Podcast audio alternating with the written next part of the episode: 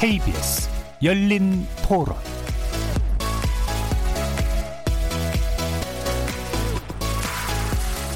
안녕하십니까. KBS 열린 토론 정준희입니다.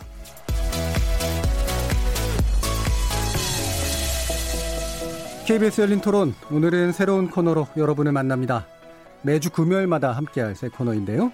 진영 논리에 갇힌 뻔한 진단 그런 처방 아닌 신선한 접근으로 뜨거운 정치 현안들과 사회 이슈들을 조근조근 토론해 볼 생각입니다. 그저 그런 정치 이야기 말고 내 삶을 우리 사회를 아름답게 바꾸는 이야기 생활 속 감성을 중시하는 대화를 지향해 봅니다. 각 분야에서 활발히 활동 중인 여성 패널 네 분과 함께 매주 금요일마다 새로운 토론회 장을 펼쳐 보이려고 하는데요. 관심 있게 들어주시고요. 이 코너에 걸맞은 이름도 제안해 주시면 감사하겠습니다. 오늘의 주제 소개합니다. 총선이 80여일 앞으로 다가오면서 여야 각 당 1호 공약들을 내놓고 있는데요. 여론의 반응은 좀 엇갈리고 있습니다. 또 보수통합 움직임이 활발한 가운데 정계 복귀를 선언한 안철수 전 대표의 행보에 대해서도 집중 분석해 보겠습니다. KBS 열린 토론은 여러분들이 주인공입니다. 문자로 참여하실 분은 9730으로 의견 남겨주십시오. 단문은 50원, 장문은 100원에 정보 이용료가 붙습니다. KBS 모바일 콩, 트위터 계정 KBS 오픈, 그리고 유튜브를 통해서도 무료로 참여하실 수 있습니다. 시민 논객 여러분들의 날카로운 의견과 뜨거운 참여 기다리겠습니다. KBS 열린 토론 지금부터 출발하겠습니다. 살아 있습니다. 토론이 살아 있습니다. 살아있는 토론, KBS 열린 토론. 토론은 라디오가 진짜입니다. 진짜 토론, KBS 열린 토론.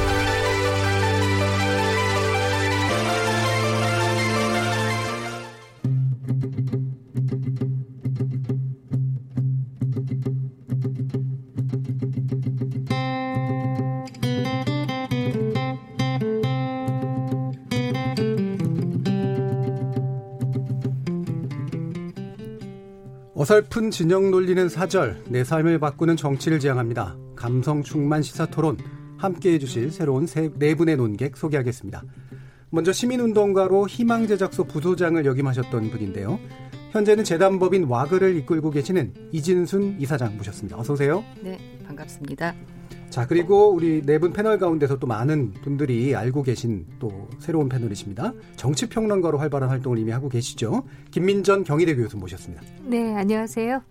자, 그리고 집단 모성으로 생, 세상을 바꾼다는 지향을 가진 단체, 정치하는 엄마들의 전 공동대표셨고요.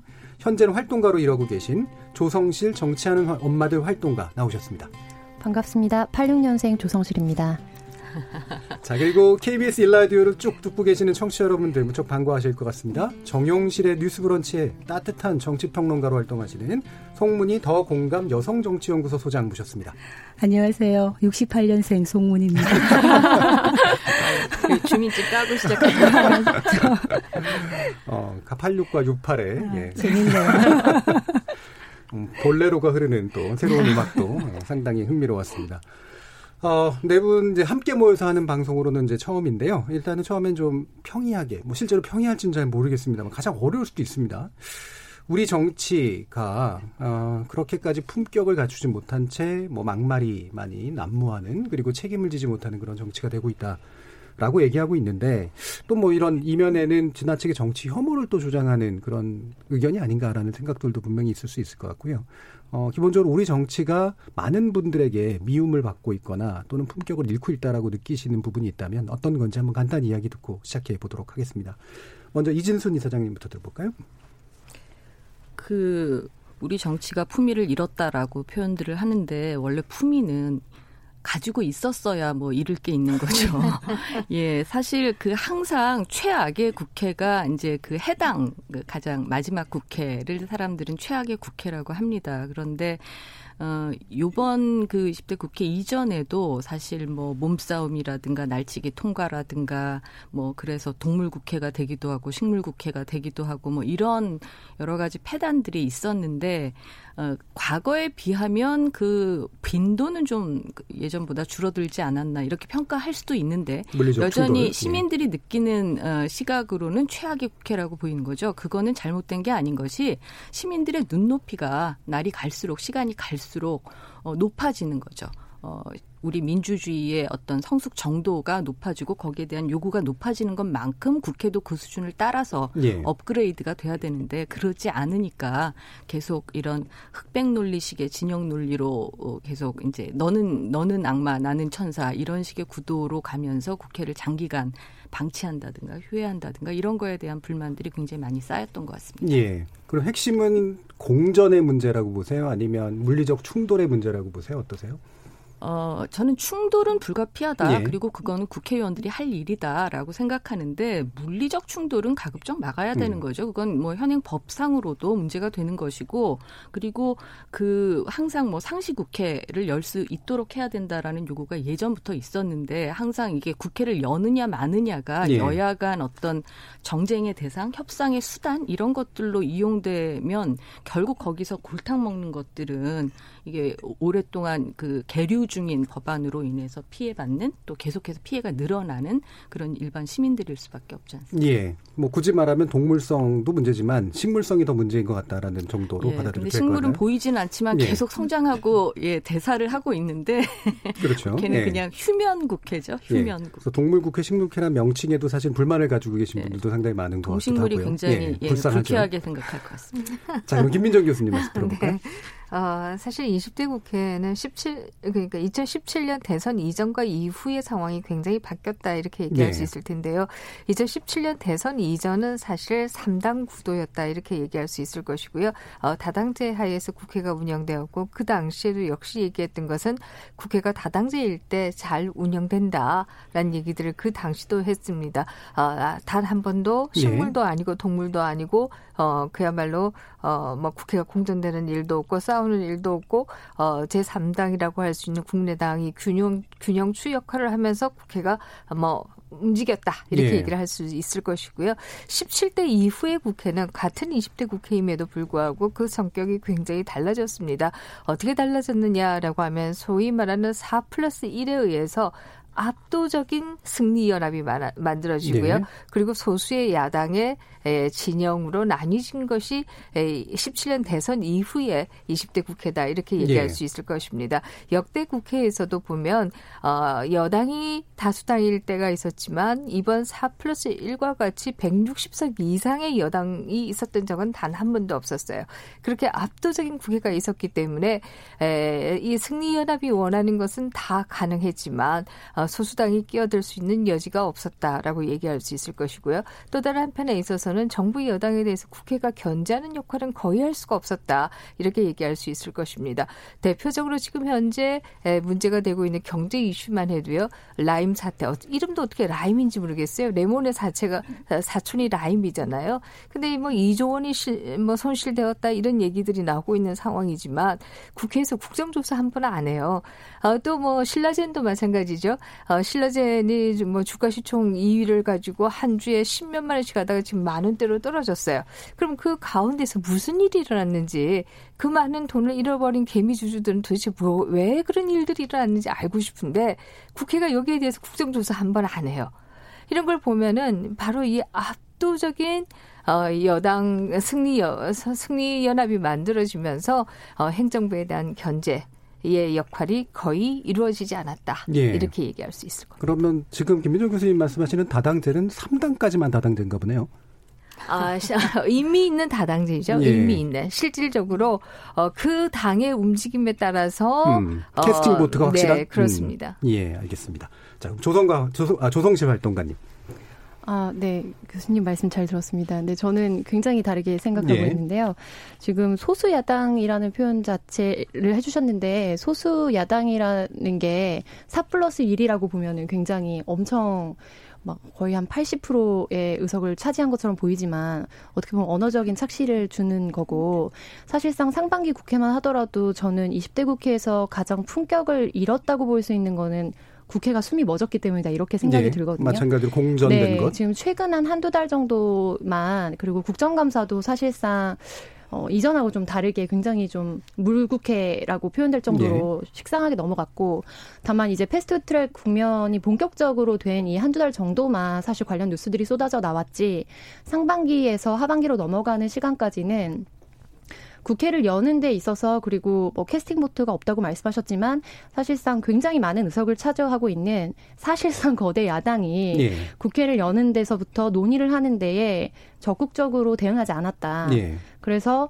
이 품격을 잃은 것이 막말을 하고 뭐 고성이 오가고 예를 들면 뭐 빠루가 막 나오고 이런 예. 것들을 인식하시기도 하지만 저는 국민들의 시민의식이 높아진 만큼 정말 숨머진 국회의 그 상태 자체가 굉장히 품격을 잃은 것으로 국민들에게 평가받고 있다. 예. 이렇게 생각하고 있습니다. 예. 그러면 멈춘 게 일단 더 문제다라고 네. 하는 것에서 비슷한 네. 의견이신데 뭐 사실 뭐 국회라는 게 멈추기도 하고 움직이기도 하고 그러잖아요. 그 네. 각각의 정파에 따라서 시각은 다르긴 하지만 어떨 때 멈추고 어떨 때 움직이는 게 맞다고 보세요?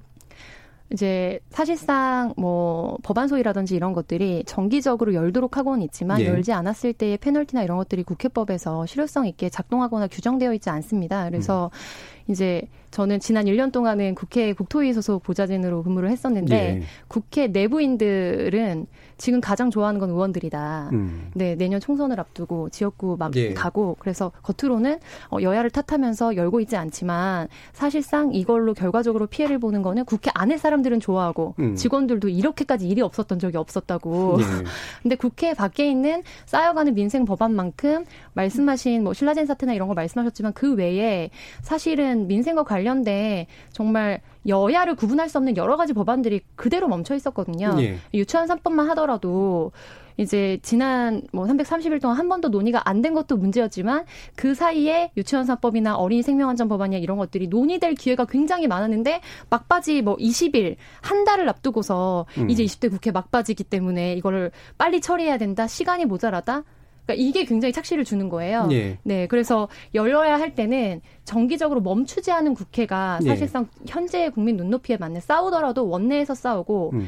저는 사실은 더 나아가서는 막말을 하더라도 물론 안 해야 되겠지만 예. 원내에서 국민들이 보는 앞에서 싸우고 음. 자신들의 욕구나 혹은 방향성에 대해서 명확하게 국민들의 평가를 받는 것이 일 잘하는 국회고 품격 있는 국회다 이렇게 생각합니다. 알겠습니다. 네. 자, 송문희 소장님. 뭐 싸워라 그 제대로 싸우는 것이 참 중요한데 민주주의라는 게 저는 원래 시끄러워야 정상이라고 생각합니다. 예. 그런데 그 시끄러움의 방식이 어떻게 표출되는가? 음, 버락 오바마 대통령이 그런 말을 했거든요. 어, 민주주의는 난파선과 같다. 갈 곳을 잃고 우왕좌왕하는 난파선과 같은 것인데 민주주의라는 것은 그럴 수밖에 없고 그래야 민주주의다 이런 얘기를 했는데 지금 국회에도 보면은 거의 뭐 난파선 수준으로 간 것 같아요. 그런데 아까 말씀하셨던 일하지 않는 국회, 이렇게 편한 국회가 없었다. 근데 일하지 않으면서 또 왜 그것을 국회의원들은 제가 늘 주장하는 게 무노동 무임금을 국회의원들한테도 해야 된다 얘기하는 게 어, 직장인들 회사 가기 싫어도 가잖아요. 근데 국회의원들은 문 닫고 있어도 돈 다 나옵니다. 그래서 국회의원들의 어떤 이런 의식도 문제지만은 기본적으로 의회주의의 실종이다. 의회주의라는 거는 대화와 타협과 설득을 통해서 어, 좋든 싫든 상대방을 대화의 파트너로 국정 운영의 동반자로 서로 인정을 하면서 같이 가야 되는데 아까 말씀하셨듯이 4 플러스 1 협의체 물론 일도 많이 했습니다만 이게 법적 근거가 있습니까? 기본적으로 원내 교섭단체 중심으로 돌아가야 되는 국회가 마비되는 어떤 원인을 주장한 것도 있는 것 같고 제1야당이 제1야당으로서의 어떤 사실은 뭐 큰 역할을 하지 못했던 이런 실책은 말할 필요도 없겠습니다만 그럼에도 불구하고 국정 운영에 무한 책임을 지고 있는 정부 여당이 야당을 다독거려 가면서 갈 수 있는 이런 마음은 가졌던가 이런 생각해 보면 양쪽 다 저는 협치의 실종이라는 측면에서는 책임이 자유로울 수 없다 이런 생각이 듭니다. 음, 그러면 다독거려야 되는 야당이라고 하는 게 여러 야당이 있었잖아요. 근데 메인된 핵심되는 야당을 다독거리지 못한 게 문제다 이렇게 보시는 건가요? 일단 뭐 이제 소수 소수 아까 말씀하셨던 소수 야당들을 다독거려 가는 거는 좋은데 그 네. 다독거림의 네. 목적 의식이 본인들과 코드가 맞는 맞았기 때문에 다독거렸느냐라고 질문을 한다면 제 야당이 물론 발목 잡기 한 측면도 강하고 어, 제대로 어떤 대안 제시 못하고 이런 사실 보면 참제 야당이 저래도 되나 싶은 걱정이 많을 만큼 네. 했습니다만 그럼에도 불구하고 다독거려 가야 된다. 음. 이번에 정세 윤석균 총리께서 그런 말씀하셨잖아요. 목욕 클럽 얘기하면서 협치 내각 얘기하면서 스웨덴의 타게 에를란데르 총리 얘기했습니다. 23년간 정말 각 분야의 뭐 노조, 기업 대표 목요일마다 만나서 밥 먹고 얘기하고 그러면서 스웨덴 복지국가의 틀을 만들어 간 거 아닙니까? 싫든 좋든 만나야 됩니다. 그러면서 서로 이야기를 해야 되는데 지금은 정치가 거의 제가 볼 때는 이렇게까지 끼리끼리 정치, 패거리 정치가 남만 적이 있었나 싶을 만큼 굉장히 신념화되어 있고 종교화되어 가고 네. 있는 것이 문제가 아닐까 그런 생각을 합니다. 알겠습니다. 어, 정치가 지금 부정적으로 흘러간다라고 하는 부분에 대해서는 비슷한 인식이시지만 부정성에 대한 포인트는 조금씩 다르신 것 같아요. 그래서 그런 내용들이 아마도 뒤에서 좀 더 이제 아마 어, 수시로 나오게 되지 않을까 싶기도 하고요. 그러면 혹시 여러분들이 보시기에는 이건 뭐 그냥 가벼운 얘기긴 합니다만 참 이분은 괜찮았다라든가 참 이분은 꼴불견이었다는 굳이 제가 인물을 찍는 걸 좋아하지는 않는데요. 그냥 예를 들자면 그래서 실명을 거론하지는 않으셔도 좋고 뭐 어떤 행동을 얘기하셔도 좋고 그런 뭐 언뜻 떠오르시는 게 있습니까? 그 네, 한국의 국회의원 정수가 얼마여야 하느냐에 예. 관련한 논쟁들이 굉장히 많은데요. 근데 이 국민들의 일반적인 심리는 그냥 원내대표와 국회의장만 있으면 되는 거 아니야? 눈에 보이는. 네. 네. 왜냐라고 한다면 국회 내, 정당 내에서 단, 다른 얘기 하나도 안 나오지 않느냐. 네. 다른 얘기 안 나온다라고 한다면 굳이 국회의원 숫자가 그렇게 많아야 돼? 음. 그냥 원내대표만 있으면 되는 거 아니야? 3당이 뭐 3당 원내대표 플러스 국회의장 4명만 있으면 되는 거 아니야? 네. 이런 얘기가 나올 정도로 한국 정치는 어, 정당의 규율이 규율이라고 표현하기도 하고요. 어 뭐그 정당 당론 위주의 네 당론 정당 투표라고 얘기하기도 예. 하고요. 이런 당론이 지나치게 강한 어, 그런 정치여서 의원 개인이 가지고 있는 헌법에는 의원의 양심에 따라서 의제 활동을 하도록 되어 있지만 의원의 양심보다는 항상 당론이 앞서는 예. 어, 그런 것이 저는 한국 정치에 있어서 가장 큰 문제점이다 이렇게 생각을 음. 합니다. 그렇기 때문에 그것을 벗어나 있는 의원은 저는 그만 만큼 귀중하다라고 예. 생각하고요. 그런 만큼 실명을 말 안 하셔도 된다라고 음. 했지만 음. 그럼에도 불구하고 얘기하고 싶은데요. 용기 있으시니까 어, 금태섭 의원이 굉장히 힘들었을 것이라고 생각함에도 생각됨에도 불구하고 어, 본인의 소신에 대한 얘기를 했다라고 하는 것은 저는 좀 귀하게 생각해야 된다. 그리고 그런 의원들이 굉장히 많아져야 사실 당 대 당으로 서로 부딪힌다라고 한다면 어떤 중간에 합의점이라고 하는 것은 만들어질 수가 없어요. 네. 의원들이 자기의 양심에 따라서 아 이것은 이런 것이야라고 해서 그렇게 다수가 만들어지고 또 또 사안에 따라서 또 다시 다수가 만들어지고 이래야지 당 대 당의 그야말로 극단적인 대결의 정치에서 벗어날 수 있다. 예. 이런 면에서는 금태섭 의원을 제가 꼽고 싶고요. 어, 그 반대로 어, 조금 비난하고 싶은 의원이라고 한다면 저는 한때 제가 좀 어렸을 때는 그런 생각을 했습니다. 여성은 남성과 다르다. 여성 정치는 남성 정치보다 훨씬 더 어, 부패에 물들 가능성이 적다. 예. 그런 생각을 한때 했던 적이 있었어요. 그러나 요즘은 제가 그런 생각에서 좀 벗어나서 여성이냐 남성이냐가 중요한 것이 아니라 그것은 결국 개인이 얼마나 양심을 예. 가지고 있느냐가 중요하다. 이런 쪽으로 조금 바뀌어가고 있는 중인데요. 어, 그렇게 바뀌어가는데 기여하신 분 중에 한 분이십니다. 손혜원 의원. 예. 어, 가장 어, 마이너스 점수를 드리고 싶은 분이시고요. 어, 입원을 하시면서 어, 그땅 투기에 의혹이 있다. 라고 하는 것은 아직까지 뭐 재판의 결과가 나온 것은 아닙니다만은 예. 저는 뭐 비난 받아야 한다. 아, 물론 뭐 재판 결과가 아직 안 나왔어요. 음. 그러나 제 마음속에서는 그렇습니다. 예. 뭐 어차피 이제 개인적인 견해니까 충분히 네. 말씀하실 만한 일인들인 것 같고요. 그럼 제가 한 가지 약간 궁금해서 여쭤보는 건 어, 예를 들면 이제 정치는 또 협상이기 때문에, 그러니까 당론 위주의 어떤 정치가 진행되는 거는 문제가 있는 건 맞고, 이견을 가진 분들이 표출되는 건 또 맞는 것 같은데, 어, 사실은 이제 그 패스트 트랙 관련된 협의, 협의 과정에서 보면 원내대표가 나서서 협의했는데 돌고 가가지고 망가진 경우들이 굉장히 많았잖아요. 이번에 뒤집힌 경우. 이건 또 되게 좀 난감한 경우들인데 이건 어떻게 봐야 됩니까? 네, 그것은 사실 저는 이렇게 생각합니다. 아, 그 지금 현재 이제 민주화 이전에는 그 문제가 굉장히 간단했어요. 예. 왜냐라고 하면 당 대표가 당론이야 이러면 당론으로 끝나는 것이었거든요. 예. 그렇기 때문에 원내 대표들이 협상한 결과를 들고 가서 당 내에서 그것이 에뭐 부, 부 거부되는 예. 이런 일들은 없었다 이렇게 볼 수 있고요. 민주화 이후에 특히 에, 소위 말하는 삼김 시절 이후에 오면 이제 그런 일들이 많이 발생합니다. 대표적으로 우리가 어, 국가보안법 같은 경우에도 네. 원내 대표들이 협의한 안과 그것을 당내 들고 갔을 때 거부당한 것으로 인해서 결과적으로 그렇게 되었다라는 얘기들이 요즘 나오고 있는데요. 예. 뭐 비롯해서 여러 가지 일들이 있는데 그것이 결국 원내 대표 입장에서 보면 한편에 있어서 상대 원내 대표와 협상을 해야 되고 한편에 또 다른 한편에 있어서는 어, 자기 당과 협상을 해야 되는 소위 투웨이 협상을 네. 해야 되는 뭐 그런 어려움에 에, 삼김 정치 이후로 어, 들어가게 되었다 이렇게 얘기할 수 있고요. 예. 지금 그 거부되는 게 어떠냐라고 말씀하셨는데 그 의총에서는 굉장히 큰 문제가 있다고 생각해요. 예. 의총은 결국은 그냥 막 얘기하는 것이기 때문에 목소리 큰 사람 혹은 예. 강경한 입장을 가진 사람이 훨씬 더 의총을 지배하게 될 가능성이 커져요. 예. 그렇기 때문에 원내대표가 협상한 안들이 의총 와서 거부될 가능성이 매우 크다 이렇게 생각하고요. 예. 저는 그것을 계속 원내대표가 협상하고 와서 추임받고 이런 관계보다는 오히려 원내대표가 협상해서 이런 안이 있다라고 할지라도 그에 대해서 투표는 자율적으로 좀 가자. 이렇게 가는 것이 저는 바람직하지 않는가 생각합니다. 예, 알겠습니다. 지금 예, 질문하신 예. 어, 내용에 그 딱 맞는 대답은 아니고요. 다만 아까 얘기 나오면서 지금 패스트트랙 관련해서 4 플러스 1 협의체에 예. 대한 어, 얘기들을 하셨는데 약간 이견이 있는데 덧붙이고 가질 못해서 그것만 예. 좀 추가를 하고 싶습니다. 그4 플러스 1 협의체를 아까 거대 여당 뭐 승리 연합 이런 식으로 표현을 하셨는데 그러니까 양당제보다는 건강한 다당제가 의회 정치를 활성화하는 데 도움이 될 것이다라는 예. 의견이신 것 같고요. 저도 거기에는 적극적으로 공감을 하거든요.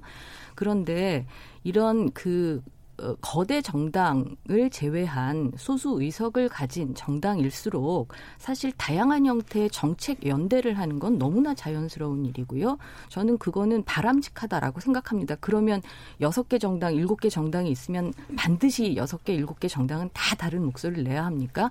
사안에 따라서 어 최대한 좀 공통 분모를 찾아서 최대 공약수를 찾아서 같이 연대할 수 있는 부분들은 사안별로 연대를 하고 이런 게 당연한 것이고 또 다른 이슈에 있어서는 다른 방식의 연대 라인이 구축될 수도 있는 것이고요.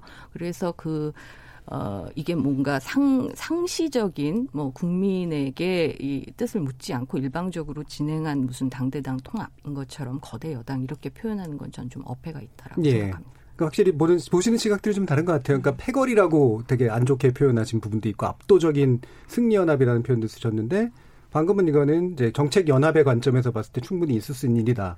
외려 또 바람직한 측면이 있다라고 이제 또 보시는 그런 견해 차이도 좀 있는 것 같습니다. 그럼 약간 요거하고 연관해서요. 이제 뭐 어쨌든 이제 총선이 시작되니까 어 새로운 인재 영입들을 하잖아요. 뭐 민주당이 아홉 명인가 했고 한국당이 여러 이제 진통을 겪으면 서너 명까지 이제 들어왔는데 어 지금 양 정당이 거대 당들이 위주로 얘기를 합니다만 인재 영입을 하는 과정 어떻게들 보시는지요? 예, 조성심 어떤가요?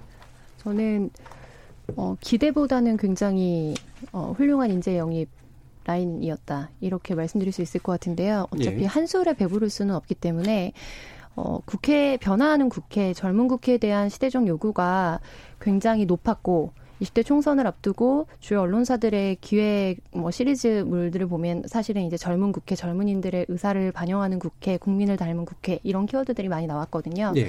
그런 점에서 지금 주요 두 양당에서 아홉 명, 네 명을 인재 영입을 했는데 민주당 같은 경우에는 한 뭐 여섯 분 정도 그리고 어, 지금 자유한국당 같은 경우에는 네 분 모두 다가 3, 40대의 네. 인물들을 영입을 했습니다. 이제 그런 의미에서는 이전에 했던 공천보다는 그래도 진일보한 공천이다라는 말씀을 아직 공천은 아니고 아, 아 예. 그렇죠 인재 영입이다 예. 이렇게 말씀을 드릴 수 있을 것 같습니다. 이제 다만 어 저는 좀 의아스럽게 봤던 부분은 음.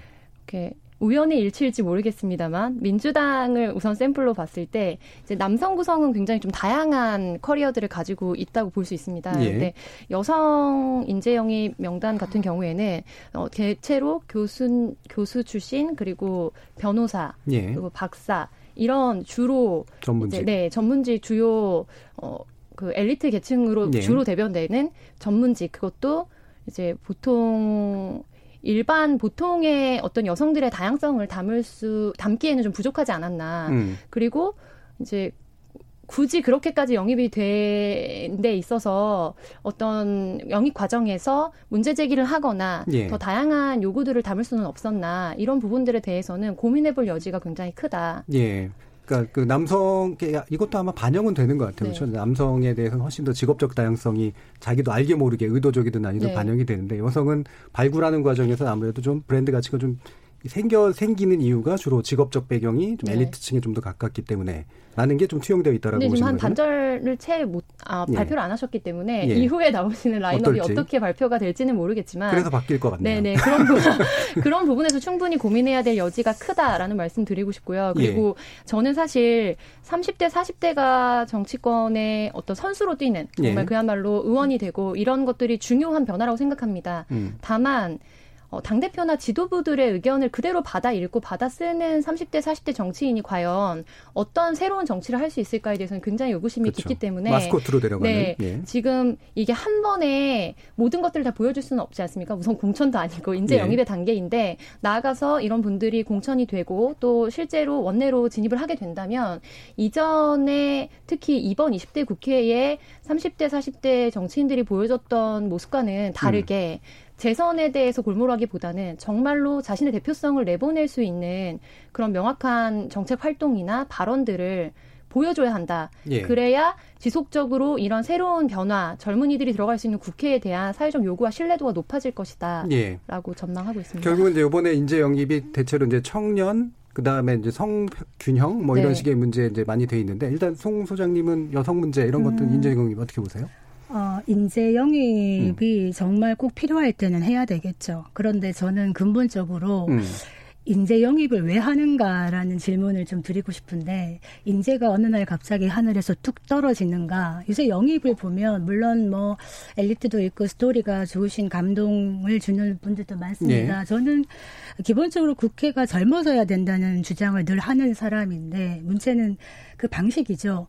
어느 날 갑자기 바깥에서 이츠 쇼타임 하듯이 지금은 화려한 쇼가 시작됩니다. 인재 영입 쇼 음. 이런 식으로 뭐 여당 야당이 서로 경쟁적으로 지금 하고 있는데 각 당에서 어 사실은 정당이 하는 역할이 뭡니까? 인재를 발굴하고 육성하고 미래의 지도자를 계속 키워 나가는 이런 시스템과 플랫폼을 만들어야 되는데 그럼 지금 그런 게 전혀 없느냐 하면 각 당이 있지 않습니까? 그러면 활동하셨지만은 그 당 안에 있던 청년들 그리고 아니면 뭐 젊은 보좌관들이라든가 당직자들 이런 분들은 갑자기 바깥에서 인재가 딱 영입되면은 뭔가 뿌리가 없는 부평초 같은 그런 느낌 받지 않을까요? 저는 이 부분에서는 좀 생각을 해야 되는 부분이다 생각을 하고 아까 말씀하셨던 엘리트 위주 부분에 대해서도 왜 노동자, 농민, 보통 국민들 다양한 분야의 목소리를 낼 수 있는 그런 계층의 분들은 들어오지 않는 건가? 그리고 일단 여성의 영입 순, 순 뭐랄까 숫자가 네, 일단 작습니다. 맞습니다. 남성들에 비해서 여성들은 뭔가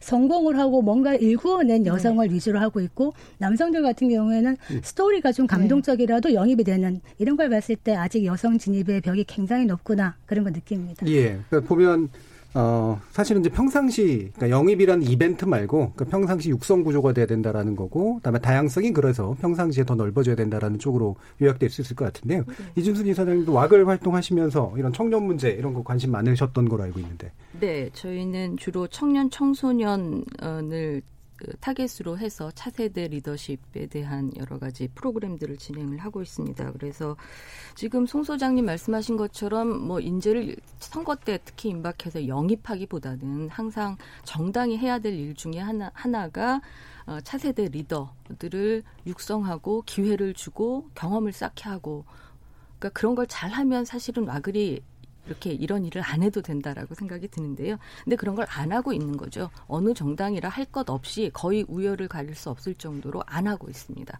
청년위원회 혹은 대학생위원회를 만들어는 놨지만 실제로 거기에 충분한 뭐 어, 일을 할 수 있도록 어, 재정적으로나 예산 면에서나 어떤 활동의 결정권 면에서 충분한 재량권을 주고 있지 않고요.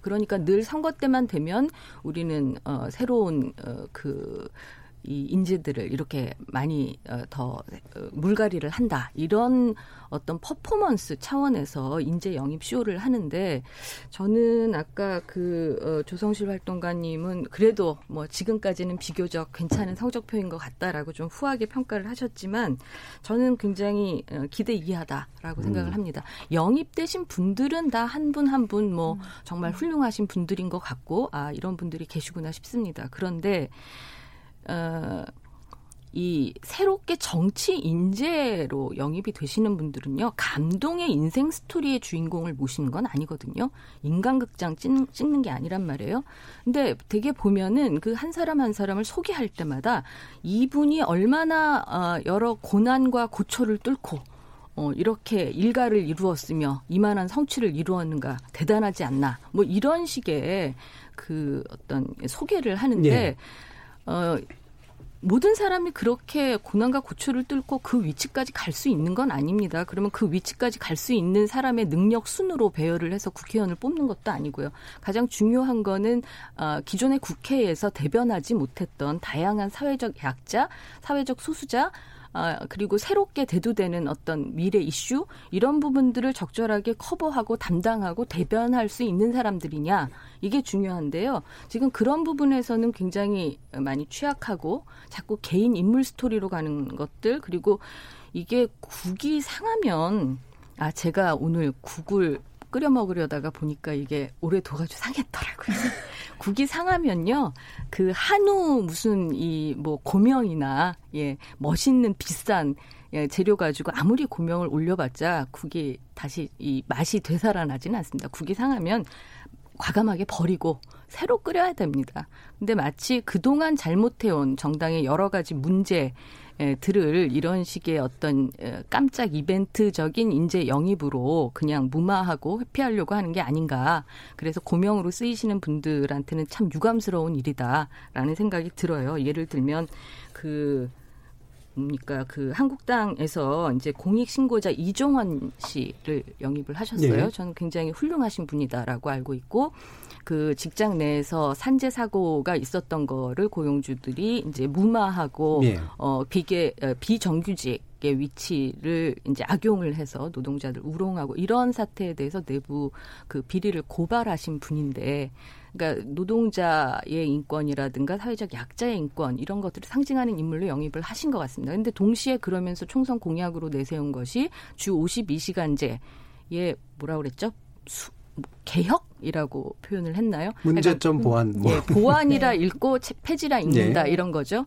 그러니까 이거는 굉장히 상반되는 예. 방향이죠. 그러니까 이런 걸 총선 공약으로 내세우면서 이종원님 같은 훌륭한 분들을 앞에 내세워서 방패막이로 삼으면 안 된다라고 생각합니다. 예. 지금 저 물, 네. 어, 네. 김민정 교수님. 네, 저는 뭐 각 당에게 좀 제안을 하고 싶은데요. 예. 어, 이번에 47석이 비례대표잖아요. 물론 뭐 지역구에서도 저는 3040 어, 20, 30, 40들이 많이 나와야 된다라고 생각을 합니다만은 적어도 비례대표의 절반 이상은 좀 2340에게 양보를 하시면 어떨까? 예. 아, 이런 생각을 합니다. 물론 이제 이런 얘기를 할 때 저는 위험이 있다고 생각해요. 어, 소위 금수저들이 낙하산하는 그런 기회로 삶으면 안 된다 이런 생각이 예. 들어서요.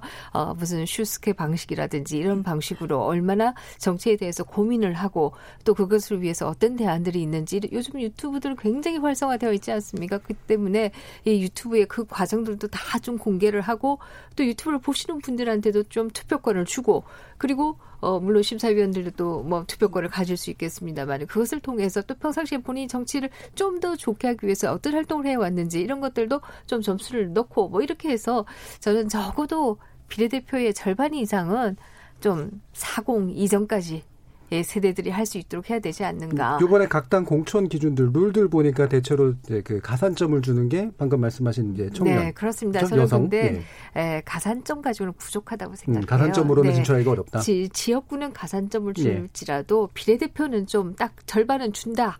이것들을 좀 다 약속하셨으면 어떨까 이렇게 생각하고요. 음. 어, 사실 우리 정치가 너무 나이가 많다. 아, 물론 뭐 나이 많은 게 나쁜 것은 아닙니다만은 어, 지금 뭐 유럽 하다못해 경우에는 30대 총리 들 40대 총리들이 요즘 되게 많이 나오고 있지 않습니까? 예. 이분들이야말로 어, 진영의 논리에서 벗어나서 또 어, 이 아날로그에서 벗어나서 새로운 시대들을 열고 있는 지도자들인데 우리는 계속해서 이 에, 점점 하고 있던 분들이 계속 하니까 평균적 나이가 많아짐과 동시에 의원의 나이도 많아지는 이런 현상들이 예. 나타나고 있는 걸 이번에는 좀 깨자. 알겠습니다. 말씀. 이재영이 문제가 좀더 많이 얘기한 것 같아서 네. 공약 문제로 빨리 또 넘어갈게요. 예, 그러니까 공약에 대해서도 한번 좀 짚어야 되기 때문에 어, 지금 이제 약, 양당 뭐 3당까지 해서 이제 쭉 계속해서 공약들이 나오고 있는데 일단 1호 공약들이 아무래도 집중이 됩니다.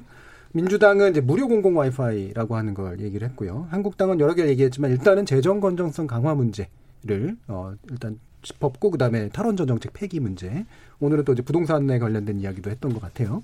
그다음에 정의당 1호 공약이 이제 얼마 전에 심상정 대표 나오셨습니다만 청년 기초 자산제 까지 이제 얘기가 나온 그런 상태인데 이 당들의 1호 공약들을 보시면서 어떤 평가를 하고 싶으신지 한번 의견 들어보겠습니다. 송문희 소장님. 그 1호 공약이라는 거는 각 당의 어떤 핵심 상징적인 어떤 콘텐츠를 보여준다고 봐서 네. 그래서 1호가 중요한 건데 어 자유한국당에서 1호 공약으로 처음에 공수처 폐지를 내걸어서 네. 어참 생뚱맞다 이런 생각을 음. 했었어요.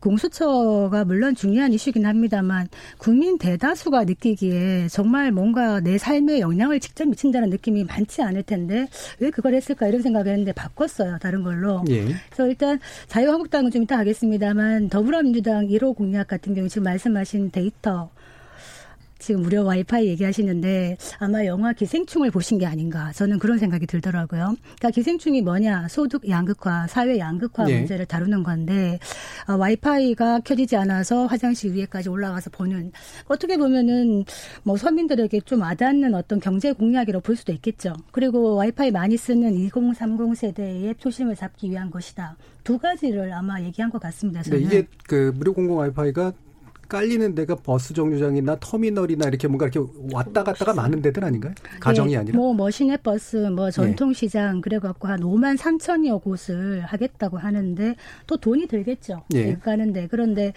물론 중요합니다. 당장 뭐 통신비 좀 줄어들 테고 하는데 문제는 이 와이파이 공약하는 것이 국민들의 먹고 사니즘 만큼 중요한가? 저는 좀 그런 생각이 들어서 지금 네. 어떻게 보면 민생이나 경제 이런 부분 굉장히 체감하는 분들은 분들은 많이 힘들다고 느끼는 분들이 많은데 와이파이가 1호 공약이라는 거에 대해서 저는 이게 정말 생활 공약인가 하는 좀 느낌이 들고 음. 5,300억 원이 드는 예산 이거를 꼭 여기에 쓰는 것이 가장 좋은 생각이었을까 저는 예. 좀 그런 걱정은 됩니다. 예, 그러니까 먹고 사는 다른 고민들이 많은데 중요하긴 하지만 와이파이 공짜로 주는 게 그 문제의 핵심이냐 이런 이제 생각이신 거예요?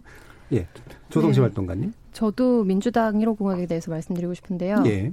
멋이 주건디, 음. 멋이 중건지도 모르면서 이게 딱 네. 떠올랐어요. 이번, 에는 곡성 네, 영화에서 예, 나왔던 오늘은 다 영화 얘기네요. 멋이 주건. 예. 네, 그래서 이거는 민생의 문제가 아니고 예. 너무 국민들은 지금 생존에 대해서 이야기하고 있는데 1호 법안 같은 경우에는 결국에 그 철학이나 방향성 기조에 대해서 이야기를 하는 거잖아요. 예. 근데 무료 와이파이를 깔겠다고 이제 선언하신 것 자체가 결국에는 지금 민주당이 너무 국민들의 정서와 예. 동떨어져 있는 고민을 하고 있는 게 아닌가. 그래서 또 의아했던 게 최종적으로 이걸 1호 공약으로 내, 내세우기까지 당내에 있는 분들이 여기에 대해서 브레이크를 걸거나 누구도 문제 제기를 하지 못했다는 거 결과적으로 예. 그 부분에 대해서 굉장히 의아스러웠고 저만 그런가 싶어서 제가 주변에 있는 분들한테 여쭤봤거든요. 예. 근데 이제 한 50대 중산층 이상 혹은 정말 10대 어 이제 20대 초반에 그 소수를 제외하고는 뭐 샘플이 아주 많지는 않았습니다만 네. 정말 20, 30, 40대는 귀를 의심하고 눈을 의심했다 이런 이야기들을 굉장히 네. 많이 들었습니다. 음. 근데 이제 자유한국당 공약 같은 경우에는 뭐 탈원전 정책 폐기를 포함해서 결국에는 미래 세대에게 빚을 안 넘기려는 의지를 가지고 재정 건전성에 주안점을 두겠다라고 네. 말씀을 네. 하셨고 뭐 집결을 그 지지층을 집결시키는 면에서는 안티 공약으로서 반 정부 공약으로서 사실 어, 효과성 면에서는 긍정적이라고 볼 수 있겠지만 예. 결과적으로 저는 이게 어폐가 있다고 생각하는 게요. 미래 세대에게 빚을 안 떠넘기겠다고 하시면서 탈원전 정책을 이야기하시는 거는 현재 에너지 어, 상황이라든지 환경 문제라든지 이런 정말 미래를 살아가 살아갈 현재 세대들이 실존의 문제로 경험하고 있는 것들에 대해서 여전히 체감하고 있지 못한 데서 오는 발상이다. 예. 그래서 이 두 양당의 1호 공약을 보면서 한국 정치가 갈 길이 너무 멀다. 그리고 누구도 사실 나의 문제를 대변하고 있지 못하다라는 음. 생각이. 그럼 뭐가 이러고 영향을 주시겠어요? 그 부분 뒤에 저희 질문이 약간 맥락이 달라질 것 같은 이게 각 당사자들마다 네. 1호 공약이었으면 하는 것들이 되게 다르잖아요. 근데 저희는 정치하는 엄마들 활동을 계속 하고 있고 양육 음. 당사자들 문제를 이야기하고 있고 그리고 뭐 여성이 물론 다수지만 엄마의 역할을 자처하고 싶어 하는 모든 양육자들이 고용 단절의 문제를 겪고 있거든요. 예. 근데 아이들을 키울 때 결국에 정부가 무상보육이라든지 이런 방향으로 계속해서 비용을 지원해주는 방식으로 정부가 아이를 키워주겠다라고 예. 설계를 해왔어요. 물론 그 방향도 병행이 돼야 됩니다만 저는 아이들은 부모의 뒷모습이 아니라 얼굴을 보고 자라고 결국에 시간을 지원하는 방식으로 정책이 설계돼야 된다고 생각합니다. 그래서 음. 이제 고용 단절을 초기에 막을 수 있도록 하는 대체 인력 확보라든지 그리고 육아휴직 정책이라든지 이런 부분들을 어, 지금보다는 훨씬 더 유럽형에 가깝게 보완을 하고 사실 육아휴직을 가도 돼. 다녀와.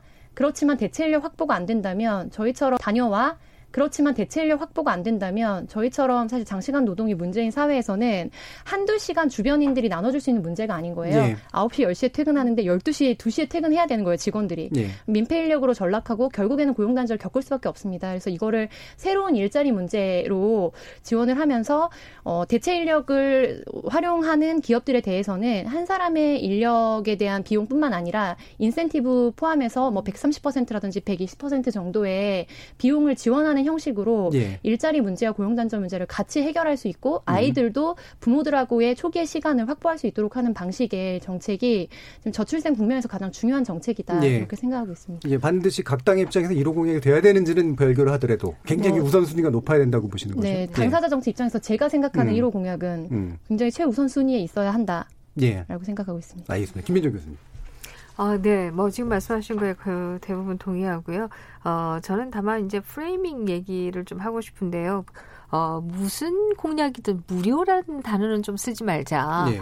왜냐라고 한다면 그게 무료가 무료가 아니라 다 소중한 그 세금인 건 우리가 다 알고 있는 것인데 이걸 자꾸 무료라고 하는 것이 바람직하냐라고 하는 음. 어, 어느 특정한 공약이 아니라 전반적인 그런 얘기를 좀 드리고 싶고요. 두 번째는 복지 공약에 있어서는 좀 여야가 우리가 하면 이거 뭐 할래 이거 좀 하지 말고 같이 모여가지고 이 라이프 그 스팬을 쭉 놓고 이 어느 부분에서 어떻게 지원해야 되는지에 대한 좀 다 같이 좀 지혜를 모으면 안 될까 이런 음. 생각을 합니다. 예를 들면요, 어떨 때는 스무 살에게 지원하고요, 우리 아이가 스무 살 되니까 이제 스물다섯 살에게 지원하고요.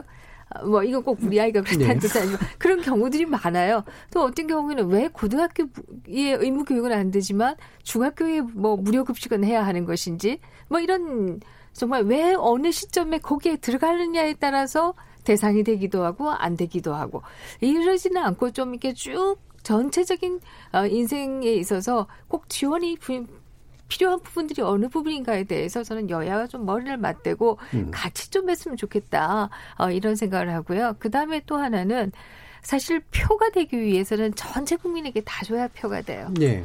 어, 그야말로 보편 복지가 예. 돼야지 도, 표가 되는 거죠. 그런데 그러다 보니까 저는 최근에 와서 소위 40대의 에, 일가족 자살 뉴스들이 너무 많아요. 네. 이게 저는 어떤 면에 있어서는 이것을 전부 다 복지를 나눠주다 보니까 꼭 필요한 사람들에게 가야 될 양들이 줄어들고 있는 거 아닌가. 예. 그런 걱정을 하게 돼요. 음. 그래서 어느 한 가족들이 그냥 우리 사회에서 공동체에서 없어져야 하는가. 예. 그렇지 않게 어느 부분에 있어서는 좀 꼭 필요한 사람들한테 갈 것들을 좀 먼저 확보해야 되는 것이 아니냐. 네. 요즘은 그런 고민을 사실 합니다.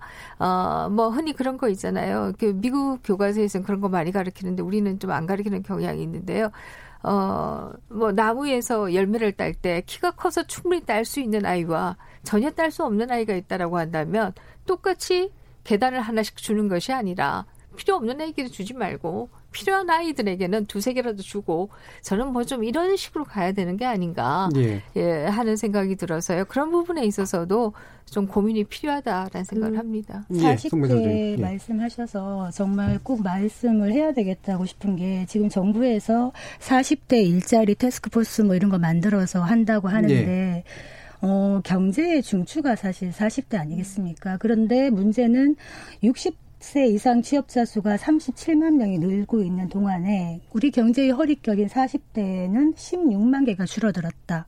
40대 가장이 직장을 잃다거나 실업을 한다 그러면 이 한 가족의 생계가 그래서 뭐 좀 극단적인 일도 일어나고 이렇게 하는데 그러면 이걸 어떻게 하느냐 정부에서 어떻게 하느냐 40대를 위한 지원이 뭐냐면 창업 지원 뭐 이런 얘기를 해요. 지금 한국 경제가 자영업자가 안 그래도 지금 포화 상태인데 네. 40대를 창업 지원하는 게 가장 근본적인 대책인가 한번 좀 의문을 제시해야 되는 그래서 결국에는 민생 경제가 돌아가기 위해서는 민간과 기업이 활력을 찾아야 된다.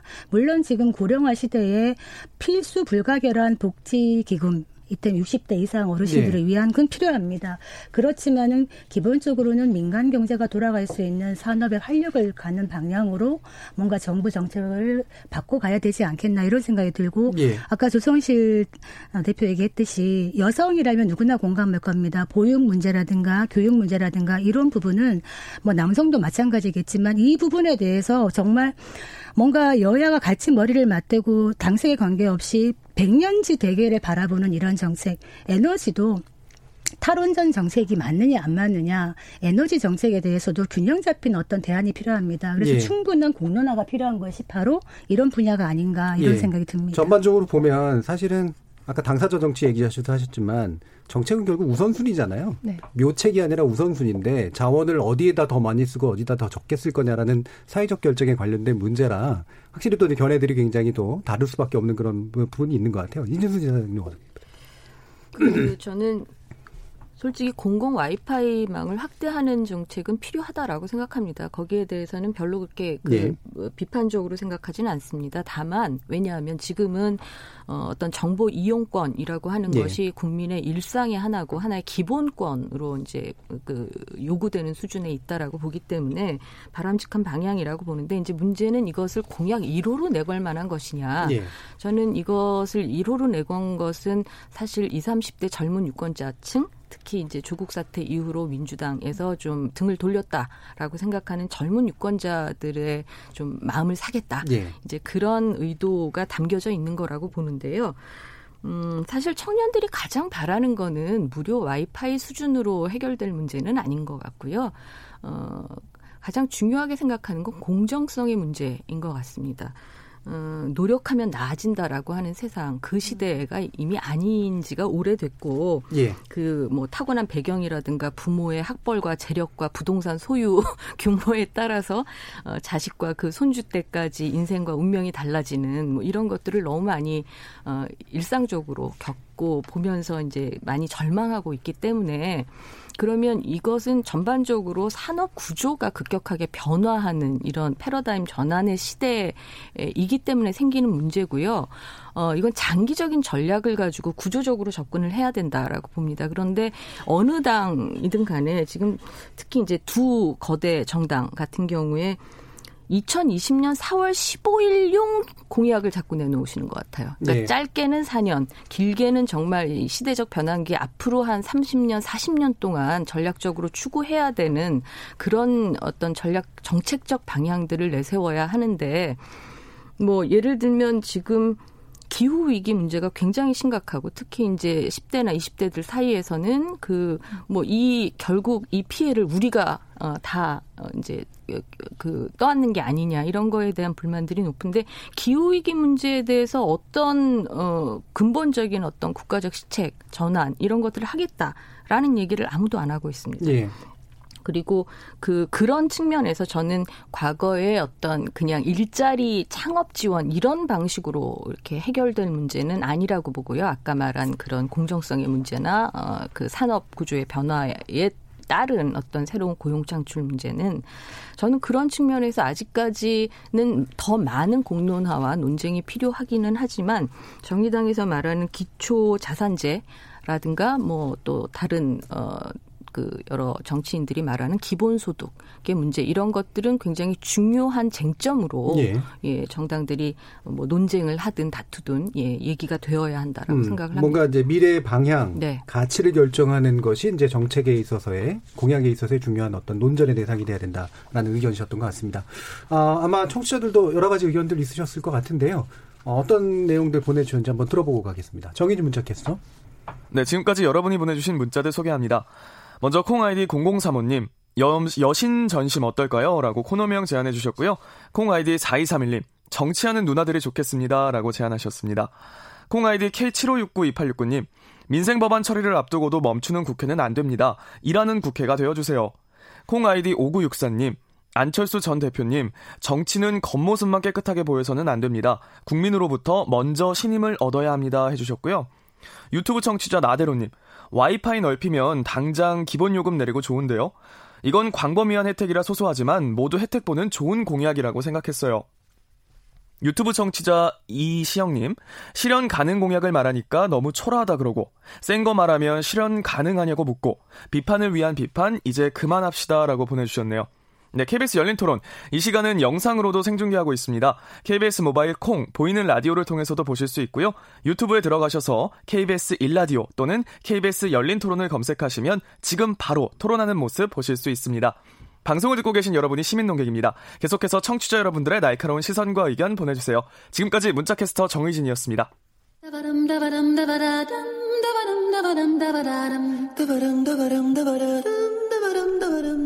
여러분은 지금 청취자와 함께 만들어가는 고품격 시사방송 KBS 열린 토론을 듣고 계십니다. 자, KBS 열린 토론 새로운 금요일 코너 같이 하고 계십니다. 김민전 경희대 교수, 이진순 와글 이사장, 손문희 더건감 여, 더 공감 여정치 연구소 이렇게 돼 있습니다. 여성정. 네. 더 여성정. 공감 여성. 예. 예. 제가 오타를 지금 잘 못 읽어가지고 더감 더 공감 여성 정치 연구소죠. 예. 소장님이시고요. 그다음에 조성실 정치하는 엄마들 활동가 이렇게 네 분과 함께 하고 있습니다. 어, 제가 잠깐 발음 실수해서 죄송하고요. 어, 지금 시간이 좀 많이 지났는데 일부러 좀 한 번, 한 분씩들 돌아가면서 계속 얘기를 한번 들어보면서 어떻게들 생각하시는지 제가 좀 보고도 싶었고 그래서 어, 좀 길게 진행을 해봤고요. 어, 두 번째 내용의 주제는 이제 안철수 전 대표에 관련된 겁니다. 지금은 그래서 이제 짧게 짧게 단타로 이제 한번 얘기를 좀 진행해 보면 어떨까 싶은데요. 어, 안철수 전 대표가 이제 지금 이제 정치 복귀를 선언을 했고 19일 귀국 예정으로 이제 알고 있습니다. 기본적으로 예상들을 하셨는지 모르겠는데요. 이 부분은 김민정 교수께 가장 먼저 여쭤봐야 될 것 같습니다. 네, 뭐 은퇴하겠다라는 얘기는 단한 예. 번도 안 한 것으로 기억하고 있어서요. 어, 뭐 그냥 어, 공부하고 오는 것이지 복귀라 표현도 저는 맞나 하는 음. 생각도 하기도 하는데요. 어, 그렇기 때문에 그렇게 뭐 어, 예상치 못한 일이다 이렇게 생각하지는 않습니다. 예. 음. 김민정 교수님은 그래도 좀 가까이서 많이 보셨던 분이잖아요. 어, 네, 예. 그렇습니다. 네. 네. 지금 돌아오시면 뭔가 같이 하실 생각 있어요? 어, 뭐, 어떤 깃발을 드느냐에 예. 따라 다르다고 생각하고요. 음. 뭐, 제3정치라고 하는 게 양대 진영 정치하고는 달리 어떤 고정적인 정치라기보다는, 어, 아마 같이 했던 많은 분들이 의병과 같은 느낌이다. 예. 아, 이때 확 깃발에 따라서 일어서야 한다고 생각할 때 쭉 같이 왔다가 음. 또 아니면은 쭉 흩어지기 때문에 예. 그것이 어떤 고정적인 관계다 이렇게 얘기 음. 드리기는 굉장히 어렵고요. 그렇기 때문에 앞으로 어떤 활동을 하느냐에 따라서 상황이 예. 달라질 것이다 이렇게 생각합니다. 되게 그 안철수 전 대표에 대해서 말씀 나온 여러 가지 중에 제일 재미있는 얘기였는데 의병장 같은 그런 모습처럼 아니 느껴지는. 뭐 장수란 예. 표현 자체는 뭐 예. 안 어울리는 이미지일 수 있는데요. 예. 그럼에도 불구하고 아마 함께했던 많은 분들은 음. 어, 양대 정치가 이대로 가서는 안 된다라고 생각했을 때 예. 보였다라고 음. 얘기하는 그런 의미에서 음. 또뭐 고정된 조직을 가지고 항상 있는 그런 것이 아니다. 예. 라고 하는 차원에서 음. 저 저한테 많은 분들이 이제 뭐 거기서 그만뒀나요? 나왔나요? 그러면 음. 그 안에 있었던 때가 있었나? 왜냐하면 이게 뭐 유형의 조직 아래 있었던 것이 아니라 예. 그때는 그렇게 또 보여서 이게 필요하다고 생각했다가 음. 또 아닐 때는 쭉 빠져나갔다가 뭐 이런 상황이기 때문에 음. 안에 있는 것도 아니고 밖에 있는 것도 아니고 뭐 음. 뭐 그런 것이다 이렇게 얘기할 수. 아까 말씀 주신 이제 안정된 다당제 정치에서 캐스팅 보트를 준 제3당이 사실은 운영이 되려면 사실 그런 방식으로는 안정성이 좀 높지는 않잖아요. 네, 그렇습니다. 예. 음. 네, 지금 말씀하신 것처럼 그것이 좀 수직화되는 것이 바람직하다 이렇게 볼수 음. 있을 텐데요. 그런데 이 대통령제에서 제3당이 배견하기가 굉장히, 굉장히 어렵다. 네. 음. 이것 때문에 아마 그런 현상이 나타나는 것이 아닌가 이런 생각을 하게 되고요. 어, 앞에서 이제 안철수 대표가 어, 2017년 대선에서 지고 난 이후에 에, 그 이후의 상황을 보면은 어, 결국 어, 특히 호남 의원들의 경우에는 어, 호남에서의 대, 문재인 대통령의 지지율이 아주 압도적이기 네. 때문에 그쪽 지지로 가고 싶지 이쪽에 남아 있고 싶지 않다라고 음. 하는 딜레마가 있었던 것이고 그것이 지금 4 플러스 1이라고 하는 승리연합의 호남 의원들이 다가 있는 이유도 예. 결국 호남에서 문재인 대통령의 지지율이 높다. 라고 하는 것이 그 원인이다 이렇게 음. 볼수 있기 때문에요. 결국 대통령제라고 하는 것이 대통령을 지지하는 정당과 반대하는 정당을 자꾸 나뉘 어지게 하는 힘으로 어, 예. 작용하고 있고 거기에 반해서 국회의원 선거제도는 우리가 어, 또 비례대표제가 있음으로써 제3당이 출연할 수 있는 또 여지를 만들어 놓고 있고 이 때문에 3당이 고정적으로 있지 않고 만들어졌다가 예. 흩어졌다가 이 현상이 계속 일어나고 음. 있는 것이다. 그래서 안철수 전 대표는 결국은 이제 어쨌든 이제 새정치 그다음에 제3지대라고 하는 것들이 굉장히 중요한 이미지고 실제 동력이기도 한데 지금 보수 통합의 일원으로 지금 논의되고 있는 상황들은 물론 본인은 이제 사실은 아니다라고 얘기를 하시지만 어떻게 보고 계시죠? 송민 수장님. 안철수 전 대표의 성향과 그런 걸 봤을 때는 당장 보수 빅텐트 안에 들어가는 방식은 하지 않을 것 같아요. 네. 일단 독자 노선을 가다가 마지막에는 뭔가 합칠 수도 있을 것 같습니다만 어, 본인이 얘기하죠. 낡은 정치를 나는 벗어나겠다. 기득권 네. 정치를 벗어나고 바이러스를 잡겠다, 정치 바이러스를 잡겠다 이렇게 얘기하는데 신선했어요. 바이러스라는 말이. 근데 이 바이러스 특징이 뭐냐면 원래 독이라는 뜻 아닙니까? 혼자서는 증식이 불가능하고 숙주가 있어요. 예. 그러면은 저는 생각을 하면 그 말을 듣고 정치 바이러스를 잡겠다 그러면 그 숙주가 뭐라고 생각하는지 지금 안철수 전 대표가 미래라는 이야기를 굉장히 많이 해요. 그러면서 돌아와서 정치를 어떻게 바꿀까 상의하겠다고 하는데 19일에 어, 물론 돌아온다고 합니다만 그 전에 뭔가 어떤 컨텐츠 본인이 생각하는 시대 정신, 미래에 대한 컨텐츠를 한번 얘기를 미리 했으면 예. 우리가 좀 생각을 하고 기다릴 텐데 와서 상의한다 하니까 조금 또 아, 좀 본인의 정치 자산을 너무 안철수 예전에 V3 그러니까 그 바이러스 백신에 좀 두고 있는 느낌 안 드세요, 그러면? 사실 2016년도 국민의당이 예. 녹색 돌풍을 일으킬 수 있었던 거는 저는 꼭 안철수라서 그랬다고 네. 생각하지는 않습니다. 음. 당시에 정권 심판론 못지않게 야당 심판론 같이 같이 작용을 했던 그런 시기였기 때문에 오히려 지금 시점하고 비슷한 것 같아요. 지금도 예. 많은 국민들은 어, 두 야당 거대 여당 야당이 마음에 들지 않고 갈 곳을 잃은 이런 중도 무당층이 음. 많습니다. 안철수의 기환 어떻게 보면 정치 셀럽의 기한이죠. 그런데 이 셀럽의 몸값이 얼마나 나갈 것인가 네. 예전보다는 많이 내려갔을 거라고 생각합니다. 그리고 안철수라는 개인의 참신성, 신선성은 많이 떨어지지만 네. 지금의 구도에서는 오히려 더 예전보다는 중도를 흡입할 수 있는 정치적인 공간은 훨씬 더 많을 수 있다. 음. 문제는 안철수 전 대표가 어떤 콘텐츠를 갖고 나오느냐 예. 그것이 아닐까 생각합니다. 예, 이게 경제학에서 한계 효용 체감의 법칙이라는 게 있는데 그게 이제 가치가 사실 방금 말씀하신 것처럼 시기마다 높았던 가치들이 약간씩 떨어지는 감이 없지 않아서 음. 그 콘텐츠가 어떻게 새로질 것이냐가 가치를 다시 높이는 문제가 이제 아마 될 것 같긴 한데요. 예, 조성신 활동가님. 네, 저는 방금 소장님께서 말씀하신 거에 뭐 많은 부분 공감을 했는데요. 예.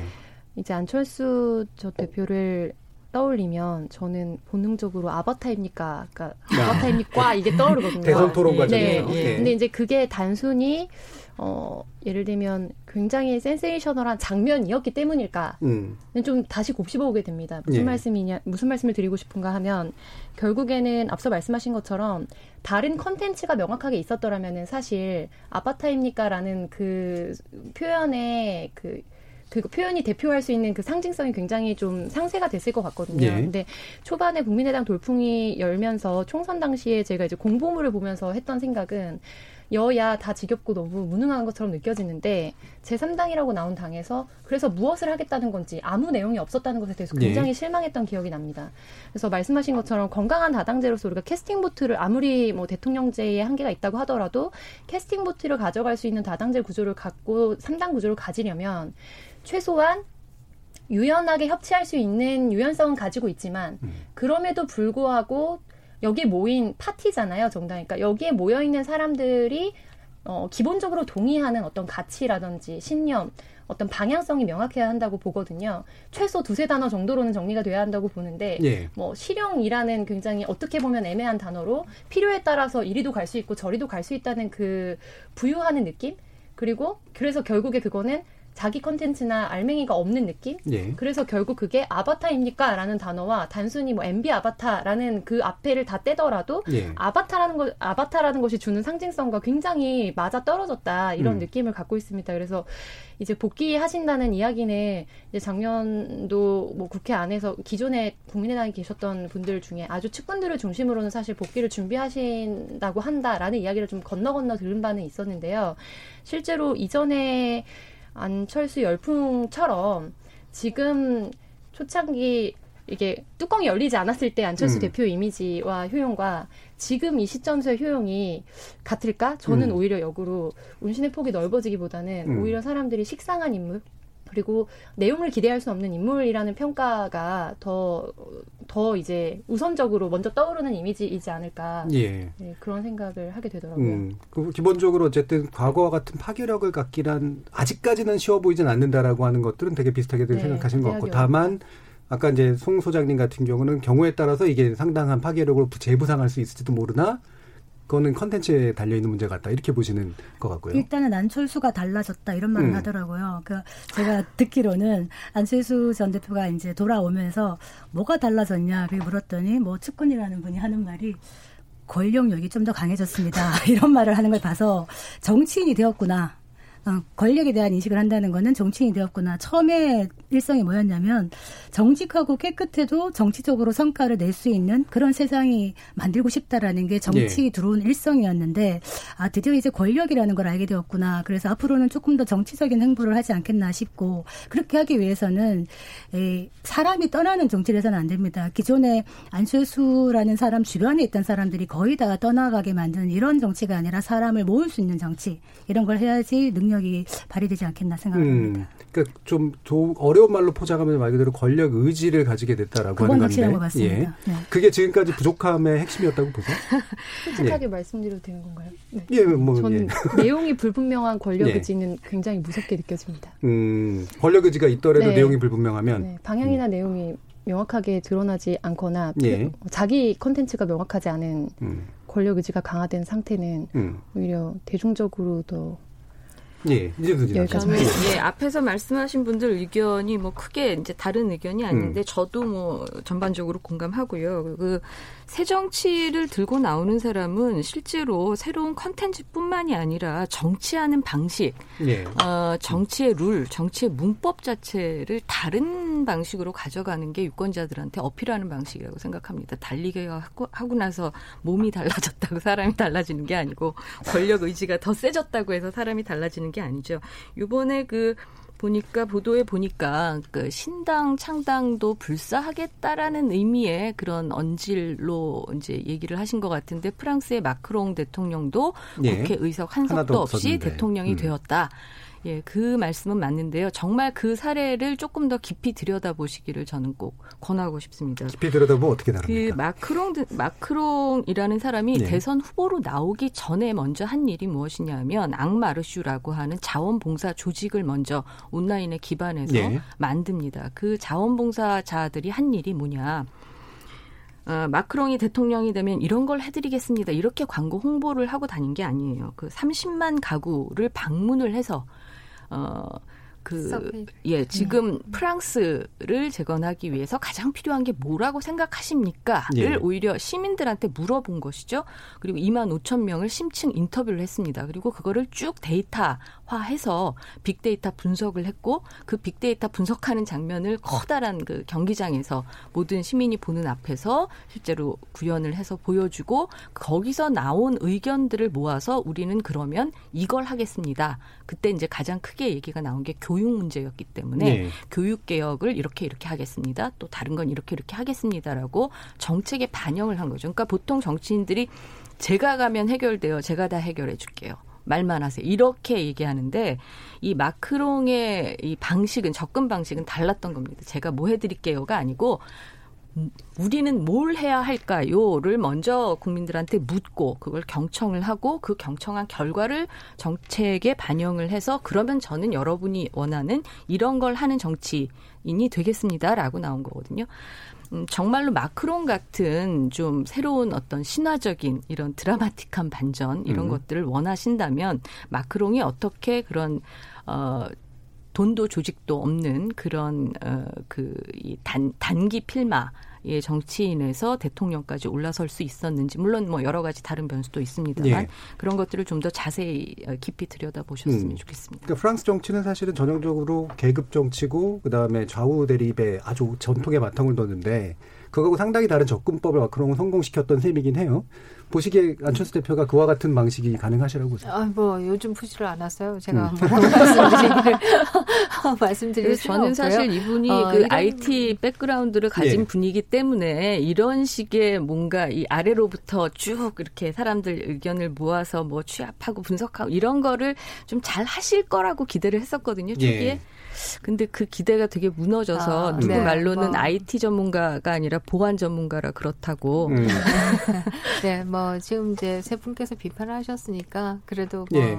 옛날 친구로서 음. 뭐좀 얘기를 한다라고 하면 어, 역대의 제3 후보들은 다 나왔었고요. 제3 정당도 나왔지만 그게 한 선거에서 거치고 어, 안철수 전 대표처럼 대선과 그리고 총선과 지방선거에서 다 이렇게 의미 있는 음, 득표를 한 것은 네. 처음이다. 그렇다라고 그렇죠. 한다면 네. 20%대 이상의 득표를 한 것은 처음이다. 이렇게 본다라고 한다면 그 정치적 실체는 인정해야 되는 것이 아닌가 네. 하는 생각을 하고요. 두 번째로 말씀드리고 싶은 것은 어, 이, 박원순 시장 후보에 대해서 결국 시장직에 가게 될 때까지의 그 과정이라고 하는 것은 어, 진보 아, 보수 정치가 가장 활성화되어 있을 때입니다. 그야말로 기울어지는 운동장 얘기가 네. 나올 때였고요. 그때 균형추 역할을 해서 그 이후로부터 박원순 시장 선거 이후로부터 어, 진보가 어, 승리해 나가는데 저는 발판이 되었다. 네. 그래서 한번 균형추를 바꿨다 이런 생각을 하게 되고요. 지금은 어 그 때와 반대로 어, 진보 정치가 가장 크게 달한 경우입니다. 예. 어, 대통령도 가지고 있고 또 지방선거에서 16개 가운데서 14개를 승리했고요. 만약에 국회의원 선리까지 한다라고 하면 그야말로 어, 압도적인 어, 진보 정치의 상황이 예. 만들어진 또 한 분의 에, 기울어진 운동장, 정반대 의미의 기울어진 운동장이 만들어질 가능성이 예. 매우 높은 상황이다. 그런 면에서 본다라고 하면 저는 안철수 대표가 한편에 있어서는 독자 정당이나 이런 걸 할 가능성도 매우 높다라고 보시 보지만 또 다른 한편에 있어서는 또 한 번의 균형추 예. 역할을 예. 해서 기울어진 운동장을 또 한 번 바로 잡으려고 하지 않을까 음. 하는 생각도 동시에 가지고 예. 있습니다. 두 번의 또 다른 방향의 균형추에 관련된 언급이셨네요. 자, 오늘 어, 토론은 여기서 좀 마무리해야 될 것 같은데 마지막으로 한 20초 정도씩 분이 안 될 것 같습니다만 소감에 대해서 간단하게만 의견 한번 더 들어볼게요. 조성진 활동가님. 네. KBS에서 정치합시다라는 프로그램 예. 새롭게 시작하셨더라고요. 정치하는 엄마들에서 왜 정치하느냐 이런 질문을 많이 받았었는데 이제 이 방송하면서 정치하는 여러 언니들 뵈서 반가웠고 또 정치하는 시민들과 함께 정치하다의 새로운 의미를 써나가는 방송이 되면 좋겠습니다. 좋습니다. 송문희 소장님. 네, 저는 정치 평론을 한 지가 한 3년 지금 넘어가고 있는데 늘 질문을 받습니다. 그리고 강요도 받습니다. 얘기하면 너는 누구 편이냐? 음. 너의 정치색은 뭐냐? 정체성이 뭐냐? 이런 얘기를 하는데 어, 중도라고 생각을 하는 사람들이 많으신데요. 저는 안철수 전 대표가 중도라는 말을 좀 애매모호하게 만들어 버려가지고 중도라는 말을 쓰지 않습니다. 다만 이 프로가 오늘 또 경험을 했습니다만 첫 프로였는데 어, 진영 논리에 갇히지 않겠다라는 말이 굉장히 마음에 들어서 예. 사실은 그 부분에 대해서 우리가 같이 어, 해나가야 되지 않겠나 이런 생각을 합니다. 예. 어, 다른 두 분 긴 얘기는 다음에 또 들어야 될 것 같은데 10초씩이라도 얘기를 해주시면. 네. 네 86년생 조 대표와 함께 토론할 수 있어서 영광이었습니다. 아, 예. 그리고 이진선 예, 저도 같이 할 수 있어서 영광이었습니다. 재밌습니다. 예. 예, 오늘 KBS 열린 토로 새로 마련해본 금요일 코너 이 정도로 일단은 마무리하겠고요. 아마 다음 주, 더 다음 주 거치면서 좀 더 새로운 모습으로 함께 하게 되지 않을까 싶습니다. 오늘 토론 같이 해주신 이진순 와그리 사장, 김민전 경희대 교수, 조성실 정치하는 원마대 활동가, 송문희 더 공감 여성정치연구소 소장 이렇게 네 분 모두 수고하셨습니다. 감사합니다. 네, 감사합니다. 감사합니다. 참여해주신 시민 농객 여러분께도 감사하다는 말씀드립니다. 청취자들의 적극적인 참여로 만들어지는 KBS 열린 토론 생방송 놓치신 분들 나중에 팟캐스트 준비되어 있습니다. 그리고 매일 새벽 1시에 재방송도 됩니다.